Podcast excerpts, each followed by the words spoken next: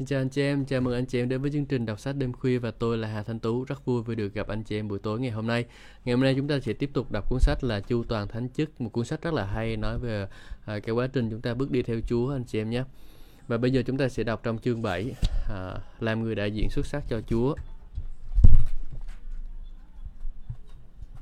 Bạn chỉ có thể giúp đỡ tín hữu cách hiệu quả khi họ thấy bằng cớ về cánh tay của Chúa trên đời sống của bạn. Người ta tìm kiếm để xem bạn có đại diện cho Chúa Giêsu thật hay không. Nếu những lời hứa của Ngài được ứng nghiệm vì cớ bạn cách liên tục mỗi khi à, mỗi khi bạn bước vào phòng, bạn nên đại diện cho Chúa Giêsu toàn cách toàn hảo qua cách cư xử của bạn. Thứ hai, qua lời nói của bạn. Thứ ba, qua nét mặt của bạn. Thứ bốn, qua cử chỉ thái độ của bạn. Thứ năm, qua cách lòng kính trọng của bạn đối với người khác. Thứ sáu, qua cách bạn phục vụ. Và thứ bảy, qua cách bạn nhận phước của Chúa. Vì thế tôi muốn chia sẻ với bạn một số nguyên tắc tối ưu nhằm giúp bạn sống như một người đại diện xứng đáng của Chúa Giêsu trong mọi khía cạnh của đời sống. Một người hầu việc Chúa xuất sắc nhìn thấy tầm quan trọng giữa việc giữ tác phong cá nhân. Đừng sống lề mề nữa, bạn phải khao khát trở thành một người trông hấp dẫn mỗi khi bạn thức dậy. Tại sao việc tác phong cá nhân lại quan trọng? Đúng vậy, hãy xem xét điều này trước khi kỳ hạn của ma quỷ trên đất này hết hạn. Đức Thánh Linh cần những thân thể của chúng ta đang sống để thực thi ý muốn của Đức Chúa Trời trên đất. Đó là lý do mạng lệnh của Đức Chúa Trời trong Roma chương số 6 câu 12 đến câu 14 rất quan trọng. Vì thế, đừng để cho tội lỗi thống trị trên thân thể hay chết của anh chị em, khiến anh chị em phải tuân theo dục vọng của nó. Vì tội lỗi sẽ không còn thống trị anh chị em, bởi anh chị em không ở dưới kinh luật nhưng ở dưới ân sủng. Thân thể của bạn là cái bình, qua đó ý muốn trọn vẹn của Chúa được thực thi trong đời sống của bạn. Vậy hãy liên tục cầu nguyện lời này. Chúa ơi, Ngài muốn làm gì với thân thể mà con đang sống trong những năm tháng còn ở trên đất này? Làm sao để Ngài có thể dùng cái bình này để mang lại vinh hiển và tôn trọng cho danh của, của Ngài? Khi bạn và xin Chúa bày tỏ ý muốn trọn vẹn của Ngài, hãy đứng vững trong đức tin để Đức Thánh Linh giúp đỡ bạn theo y như điều bạn cần biết. Sau đó hãy giữ cho thân thể của bạn cường tráng và sửa soạn để thực thi ý muốn của Ngài, để Ngài nhận được vinh hiển lớn nhất qua cái bình bằng đất của bạn. Bạn thấy đó một phần quan trọng để đề cao tiêu chuẩn sống của bạn là cách bạn bày tỏ chính bạn. Bạn sẽ không bao giờ thăng tiến trong đời nếu như bạn không lo nghĩ đến diện mạo bên ngoài. Nếu bạn không lo nghĩ đến diện mạo bên ngoài, tuy nhiên bạn sẽ thấy rằng khi bạn thay đổi bên trong thì dáng vẻ bên ngoài của bạn cũng thay đổi. Xã hội thời à, nay đã thỏa hiệp về dáng vẻ bên ngoài qua việc biến nó thành thời trang mà ăn mặc hở hang và khiến con người càng béo thì phì thêm. Nói cho cùng, khi áo quần một người mặc mà khó chịu vì và chặt cứng, điều đó là động lực lớn khiến cho con người phải chấn chỉnh lại thói quen ăn uống. Tôi không thích mặc quần áo chật. Tôi bắt đầu tự nhủ, người biết đấy, người ăn khuya quá nhiều, người ăn uống quá độ. Tôi tự nhủ như thế bởi vì tôi không muốn dáng vẻ diện mạo của tôi tuột dốc cho đến khi bắt chợt tôi phải cố gắng lắm mới lại lấy lại dáng vẻ ban đầu. Tôi đã khám phá ra và là rất dễ duy trì trọng lượng hơn là béo phì rồi làm cho ốm bớt. Tuy nhiên, rất nhiều mục sư không cố gắng để giữ họ tráng kiện khi họ về già. Đừng để bạn trở thành quá cân và sồi xề, cứ sống trong cái vòng lên cân rồi xuống cân thì không khỏe mạnh chút nào. Tốt nhất là giữ mức cân đối và duy trì số vòng đo lý tưởng. Mục tiêu của tôi là làm sao dáng vẻ dễ coi mỗi ngày. Trước đây khi lớn lên tôi không có ước ao theo đuổi mục tiêu đó. Thật ra tôi không được trưởng dưỡng về việc duy trì phong cách cá nhân. À, đúng ra thì thời niên thiếu tôi hiểu là nếu phải cải thiện tác phong cá nhân thì tôi sẽ tự mình lo liệu lấy. Vì đã không hề được dạy về đề tài này nên tôi không biết cách để cải thiện diện mạo bên ngoài. Đây là điều mà tôi mù tịt. Để giặt giũ quần jean, tôi ngồi trong bồn tắm nước ấm và chà quần jean. Tôi không biết cách giặt quần này. Nhưng lòng tôi cho tôi biết tôi không cần phải sống đời sống như trước đây nữa. Tôi có thể cải thiện được, tôi có thể thay đổi. Dù tôi biết là à, hay là không. Tôi bắt đầu học cách để cải thiện dáng vẻ bên ngoài. Mục tiêu đó đối à, đó tôi theo đuổi à, đến ngày nay.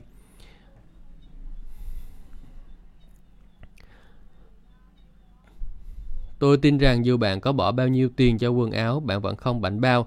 Điều đó không có nghĩa là bạn nên chạy theo các cậu ấm cô chiêu để ra vẻ xanh điệu, nhưng bạn cần nên ra vẻ không lỗi thời.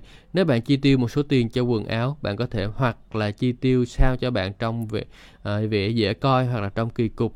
Dù cách nào thì bạn cũng phải tốn tiền như nhau. Bạn có thể lý luận nhưng tôi không biết cách ăn mặc hợp thời. Được thôi, à, hãy bỏ loại bỏ sự kiêu ngạo và nên hỏi ý kiến của những người biết cách ăn mặc đẹp.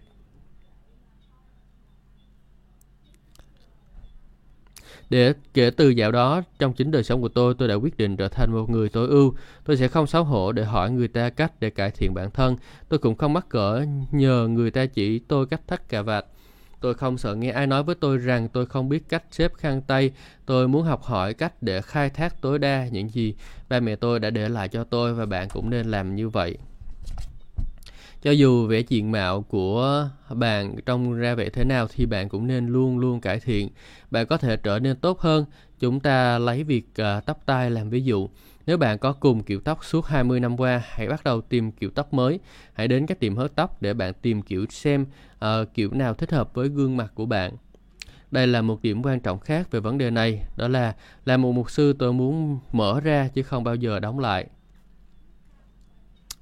Nói cho cùng tôi không bao giờ biết khi nào mà người ta cần đến tôi, tôi luôn cố gắng giữ cho mình dễ coi.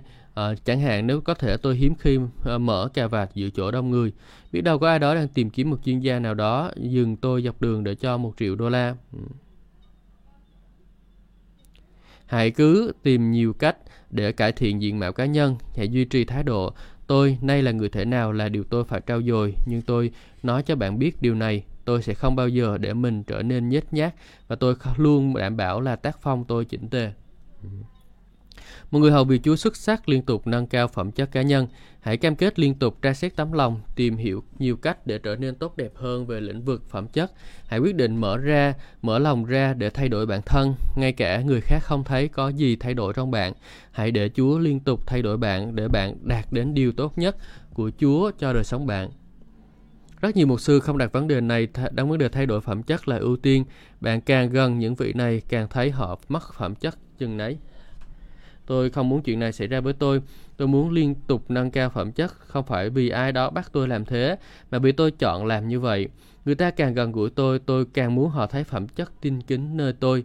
Tôi muốn tín đồ của tôi có một mục sư sẵn lòng trả giá để họ có thể trở thành mọi sự, để Chúa Trời kêu gọi họ trở thành.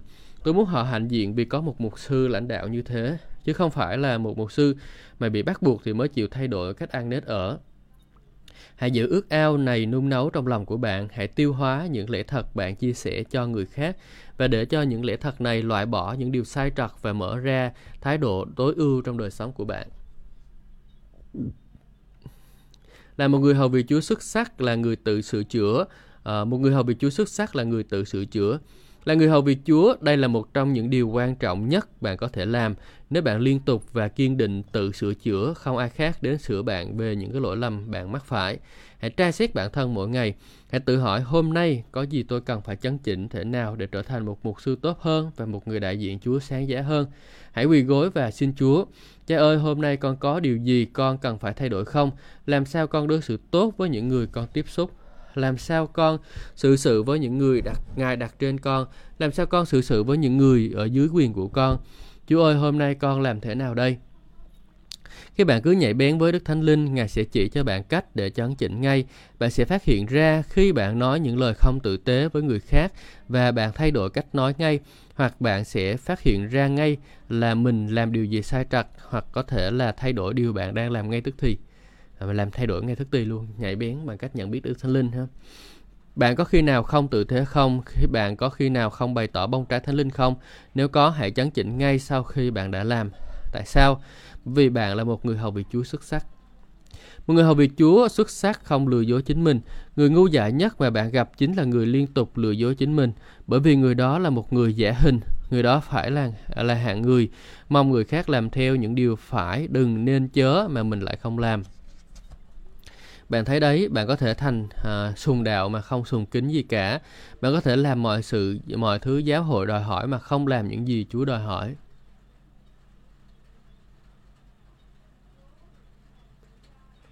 Vậy hãy luôn luôn nói thật về bản thân. Khi bạn sai, hãy nhìn mình sai.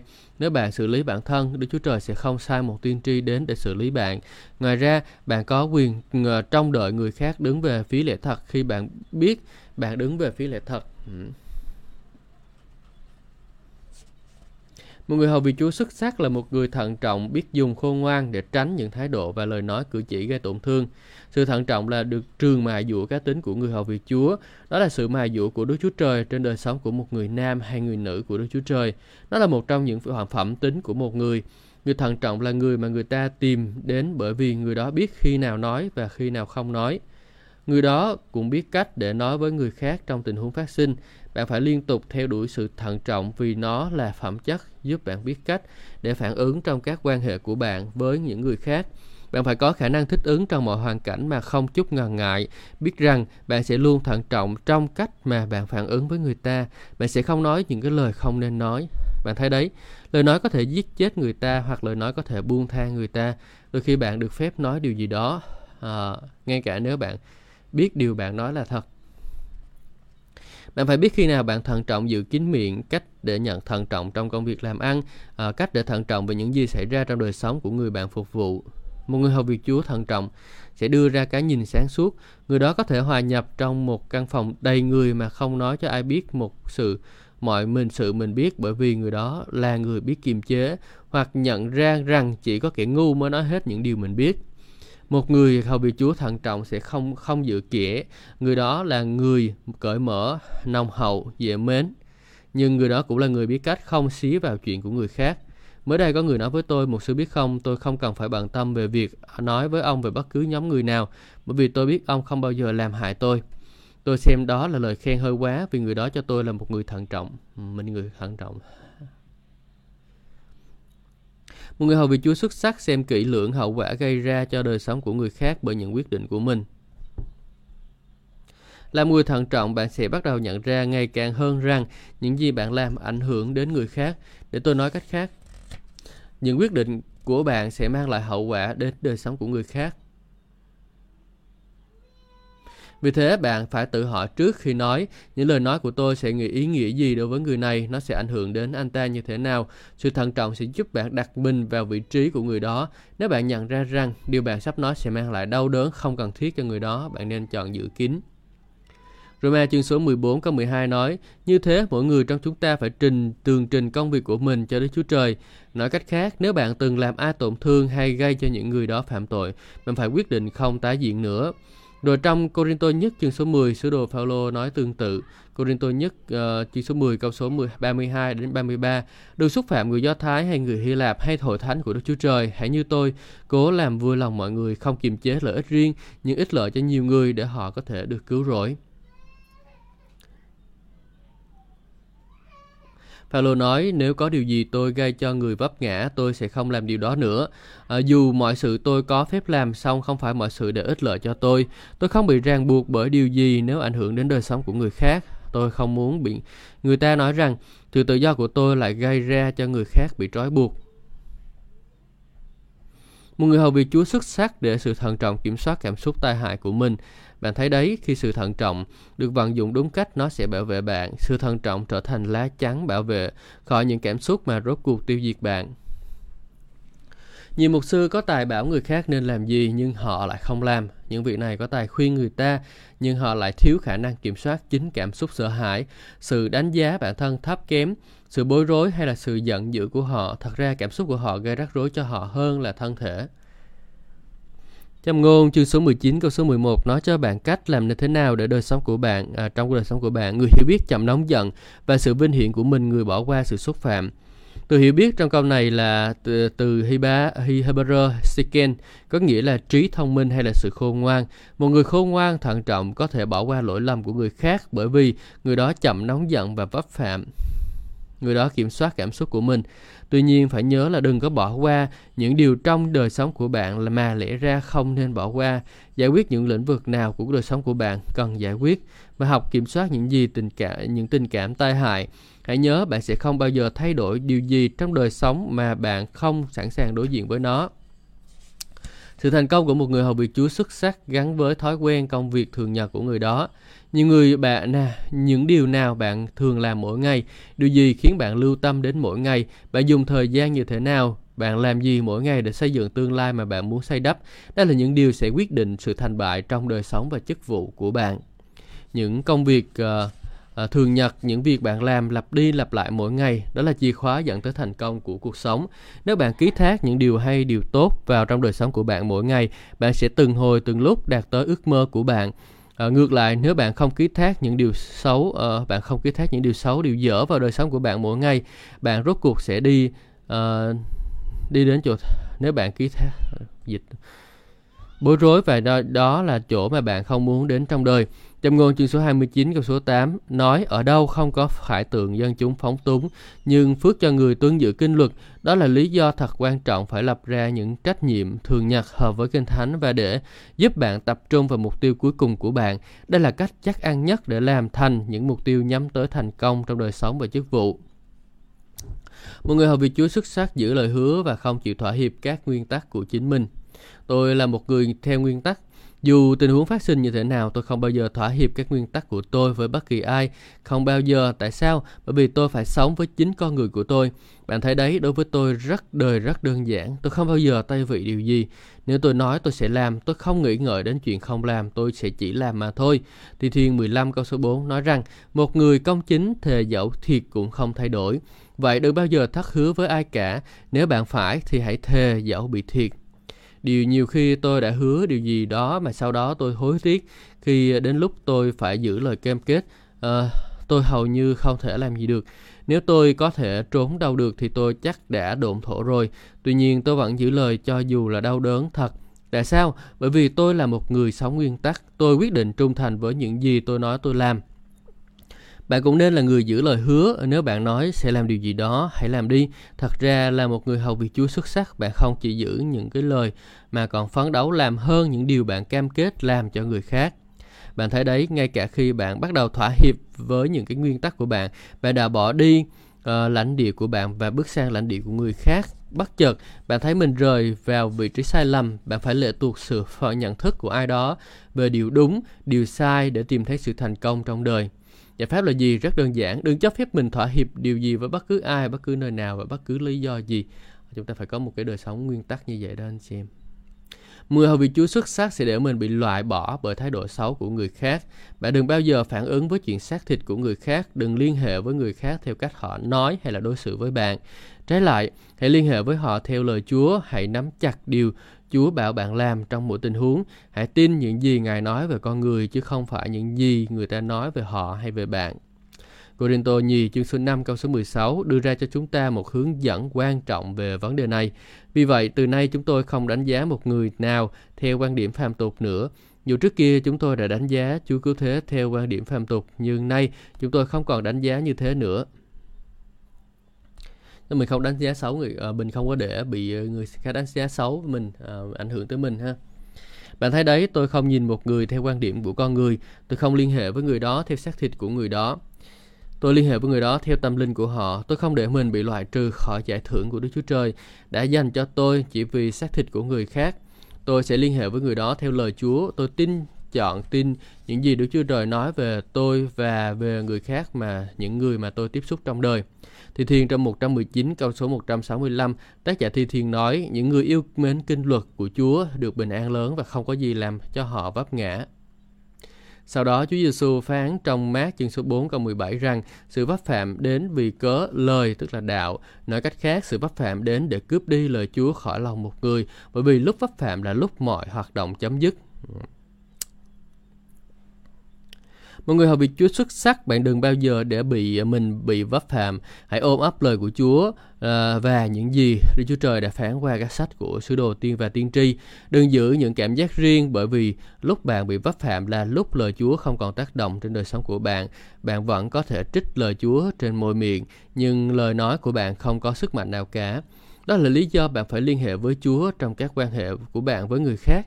Liên hệ vô bộ với con người sẽ khiến bạn hạ thấp tiêu chuẩn tối ưu khi bạn khuất phục dưới các cảm giác thôn tượng, uh, ờ, khôn tưởng, tổn thương, giận dữ và bực dọc. Hãy để thời gian thử nghiệm bản thân mỗi ngày để xem thử trái thánh linh có tác động trong đời sống của bạn không. Hãy tra xét bản thân đều đặn để xem thử bạn có đại diện Chúa cách tối ưu hay là không và hãy mục vụ đúng đắn theo ờ, lời Chúa. Rồi đến lúc uh, nếu bạn chịu đựng thử nghiệm bất rồi nếu bạn không chịu thử nghiệm bất bất kỳ lĩnh vực nào, hãy đảm bảo là bạn phải xử lý nó đeo đuổi hành trình Hãy nhớ sự xuất sắc là một hành trình chứ không phải là một điểm đến. Hãy sống với sự thôi thúc bên trong để đeo đuổi luôn luôn sự chu toàn, sự sức chúng. Trong chức vụ, hãy liên tục tiến lên cao hơn trong bước đường theo Chúa, đúng như mạng lệnh của Ngài trong Jeremy chương số 29 câu số 13. Các ngươi sẽ tìm kiếm ta và gặp được khi các ngươi tìm kiếm ta hết lòng. Bạn chỉ có thể sở hữu điều gì bạn sẵn lòng theo đuổi. Đặc biệt, khi đó liên hệ đến hành trình đặc biệt này, sự thành công phục vụ hoàn toàn và phụ thuộc hoàn toàn vào niềm đam mê theo đuổi của bạn. Hỏi độc giả, bạn có thể làm được việc này. Bạn có thể thức dậy mỗi buổi sáng với ý tưởng hôm nay làm sao tôi có thể trở thành một cơ đốc nhân tốt hơn hay một người hầu việc Chúa tốt hơn được. Mỗi ngày đời của đời bạn, bạn có thể tiến đến sự xuất sắc của ngày nay thành sự tầm thường của ngày mai. Hãy quyết định rằng bạn đừng bao giờ thỏa mãn với vị trí hiện tại. Bạn hãy gác qua những thất vọng của hôm qua và tiếp tục theo đuổi, tiến bước và bước tới uh, mọi điều mà Đức Chúa Trời dành cho bạn trong chức vụ hầu việc Ngài. Từ nay trở đi, bạn sẽ không thể để điều gì cản trở bạn, uh, dạ, cản trở giải thưởng với sự kêu gọi trên trời của bạn trong Chúa Cứu Thế. Ừ, cảm ơn Chúa. Bây giờ chúng ta sẽ uh, có một cái phần tập tác ha. Những nguyên tắc về việc đại diện xuất chúng cho Chúa. Một người hầu việc Chúa xuất sắc nhìn thấy tầm quan trọng của việc giữ vệ sinh cá nhân. Một người hầu việc Chúa xuất sắc liên tục nâng cao phẩm chất cá nhân. Một người hầu việc Chúa xuất sắc là người tự sửa chữa. Một người hầu việc Chúa xuất sắc là một người thận trọng, biết dùng khôn ngoan để tránh những thái độ, lời nói, cử chỉ gây tổn thương. Một người hầu việc Chúa xuất sắc xem xét kỹ lưỡng hậu quả của mình, gây ra cho đời sống của người khác bởi những quyết định của mình. Một người hầu vị Chúa xuất sắc để sự thận trọng kiểm soát cảm xúc tai hại của mình. Một người hầu vị Chúa xuất sắc để cho sự thận trọng kiểm soát cảm xúc tai hại của mình. À, này hai lần rồi. À, sự thành công của một người hầu việc Chúa xuất sắc gắn chặt với thói quen và công việc thường nhật của người đó. Một người hầu việc Chúa xuất sắc giữ lời hứa và không chịu thỏa hiệp trong các nguyên tắc của mình. Một người hầu việc Chúa xuất sắc sẽ để cho mình bị loại bỏ bởi thái độ xấu của người khác không có để cho mình bị loại bỏ khỏi những thái độ xấu của người khác Alleluia, như vậy là chúng ta vừa hoàn thành xong cuốn sách là chu toàn thánh chức anh chị em có thể nghe lại trên các trang um, của chúng tôi uh, trang youtube trang facebook trang ờ, uh, in, uh, ờ, trang um, uh, trang Spotify hoặc là Apple Podcast, Google Podcast cũng có chỉ cần gõ tên Hà Thanh Tú là ra hết anh chị em ha. Xin chúc ban phước cho tất cả anh chị em trong uh, buổi tối ngày hôm nay. Xin chào và hẹn gặp lại các anh chị em trong những chương trình lần sau. Amen. Ừ.